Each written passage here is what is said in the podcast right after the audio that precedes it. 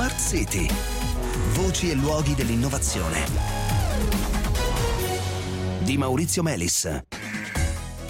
Buonasera da Maurizio Melis, torniamo su un tema che abbiamo un po' anche trascurato ultimamente, quello dell'economia circolare, per parlare di un bel progetto che si è svolto tra Cesena, Cervia e Faenza, insomma nel cuore eh, della Romagna e ne parliamo perché rappresenta una testimonianza non solo di come si possa chiudere in modo più sostenibile il ciclo delle plastiche, ma anche eh, perché eh, fa emergere insomma, come il vero valore dell'economia circolare venga fuori solo quando tutta la filiera eh, che è coinvolta nella vita di un manufatto, quindi dalla produzione allo smaltimento, è ben diciamo sintonizzata.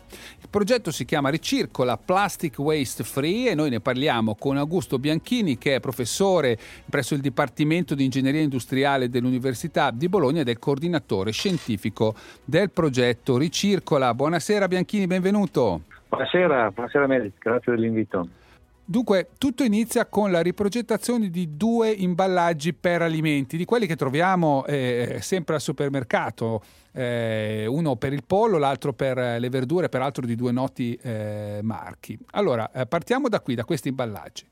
Sì, l'imballaggio è la, la, vaschetta classica che troviamo nei supermercati eh, e eh, sostanzialmente ci siamo resi conto che queste vaschette fanno fatica ad essere riciclate perché contengono al proprio interno tante plastiche, quindi queste plastiche non riescono poi a essere riseparate per poter essere ristampate e quindi non riuscivamo a sfruttare la caratteristica della plastica, che è la non biodegradabilità, mm-hmm. eh, nel suo migliore modo, cioè quello di poterla ristampare tutte le volte che uno può e quindi abbiamo progettato una vaschetta monomateriale, eh, in particolare in PET, eh, con una pellicola monomateriale, superando, andando a superare un po' anche le difficoltà dell'incollaggio della pellicola sulla, sulla vaschetta. Quindi abbiamo realizzato questa vaschetta che è completamente riciclabile. È tutta fatta dello stesso materiale. Esattamente, fondamentalmente. la standardizzazione eh, ci, ci, permette poi di sfruttare al meglio il prodotto a fine vita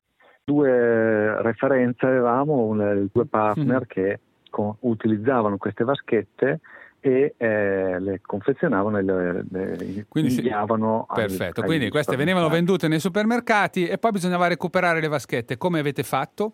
Una volta, Abbiamo usato, sostanzialmente una volta consumato il, il pollo insomma sì esatto la, nel, nell'arco di qualche giornata il consumatore finale era l'elemento della filiera no? che eh, chiudeva il cerchio e riportava la vaschetta direttamente al supermercato dove mm. veniva eh, recuperata, nel caso specifico del progetto sperimentale delle persone addette, in futuro da dei sistemi automatizzati certo. perché le vaschette sono, diciamo, hanno un RFID che li riconosce in maniera univoca e quindi eh, le vaschette veniva riconosciuto 20 centesimi a vaschetta al, al consumatore sì, che sì. veniva incentivato quindi a riportare e poter rispendere questi, questi nello stesso, nello stesso supermercato. Ecco, 20 centesimi sono tanti in realtà perché parliamo di un pezzettino di plastica in fondo, no?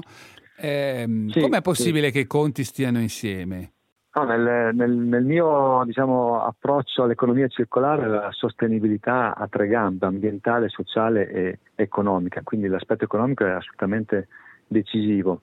E questi 20 centesimi, se uno avesse affrontato il tema partendo da un singolo pezzo di filiera, non so se dal Conad oppure anche dal gruppo ILPA che ha stampato le vaschette, eh, o anche solo coinvolgendo ERA, che è la multitility del, mm. diciamo, che poi gestiva le vaschette, non avrebbe mai recuperato questi 20 centesimi.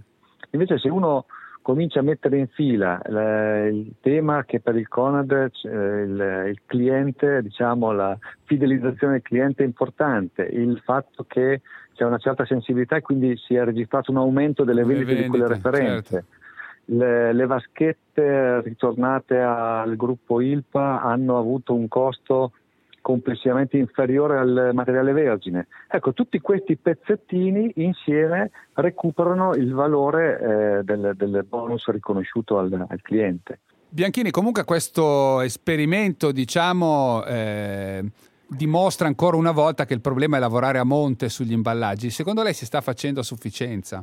Ma ci sono ampi margini, nel senso che in questo momento si sta inseguendo la prestazione eh, senza guardare l'intero ciclo di vita. Quindi se per inseguire una prestazione tecnologica eh, non posso poi eh, chiudere il cerchio, è chiaro che bisogna proprio ripensare questo paradigma e quindi probabilmente una selezione, una standardizzazione di alcuni mm. eh, materiali o di alcuni eh, diciamo, limiti sulla scelta di questi va, vanno assolutamente messi allo scopo di mm. eh, no, eh, ripensare il, il di poterli f- effettivamente riciclare, di non avere quel processo di degradazione ad ogni passaggio che invece si verifica quando si mescolano insieme i diversi i materiali. Eh, abbiamo eh, una metodologia degli indicatori, quindi per capire quali per esempio potrebbero essere i materiali più adatti, più interessanti? Sì, assolutamente, perché poi questi materiali hanno eh, un, un coefficien- dei coefficienti di scarto nel momento in cui vengono riciclati. Quindi è chiaro che se noi a- approcciamo il problema con indicatori, quindi dei numeri, riusciamo a fare queste selezioni, altrimenti diventa complicato o mh, più delle impressioni o degli interessi certo. che possono esserci dietro. Il progetto va avanti, il vostro ricircola? Il progetto è diventato un proposal un, dell'ultima call di Horizon 2020 del Green Deal, eh, è in valutazione adesso eh, e quindi l'ipotesi è di fare un progetto in scala industriale coinvolgendo tutta la regione e molte più referenze. Eh, lasci dire Maurizio che eh, ci tengo molto a ringraziare anche Banca Biper che ha sostenuto il progetto dall'inizio alla fine. Grazie, grazie Augusto Bianchini. Grazie a voi. Bene, ci fermiamo qui cari ascoltatori, ci diamo appuntamento a domani, buona serata.